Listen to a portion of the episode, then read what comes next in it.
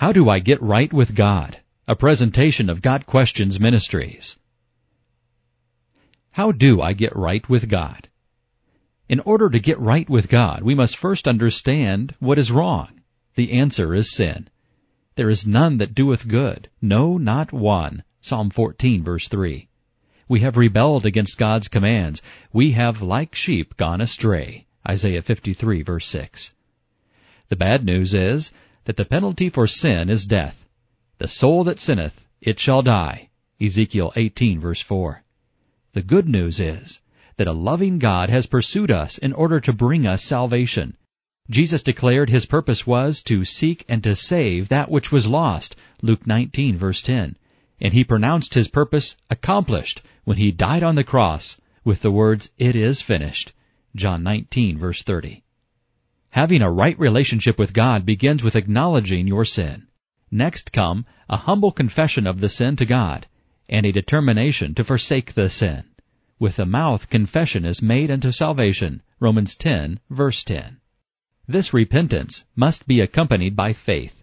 Specifically, faith that Jesus' sacrificial death and miraculous resurrection qualify him to be your Savior. If thou shalt confess with thy mouth the Lord Jesus, and shalt believe in thine heart that God hath raised him from the dead, thou shalt be saved.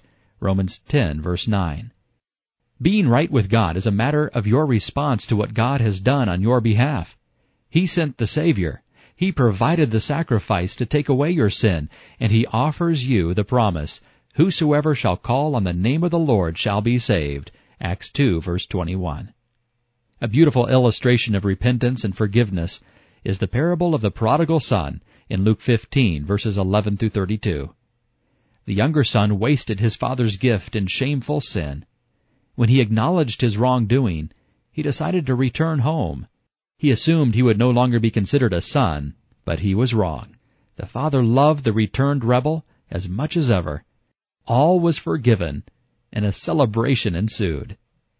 God is good to keep his promises, including the promise to forgive.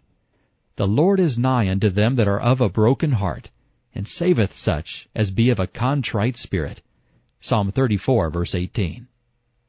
If you want to get right with God, here is a sample prayer. Remember, saying this prayer, or any other prayer, will not save you. It is only trusting in Christ that can save you from sin. This prayer is simply a way to express to God your faith in Him and thank Him for providing for your salvation. God, I know that I have sinned against you, and I am deserving of punishment.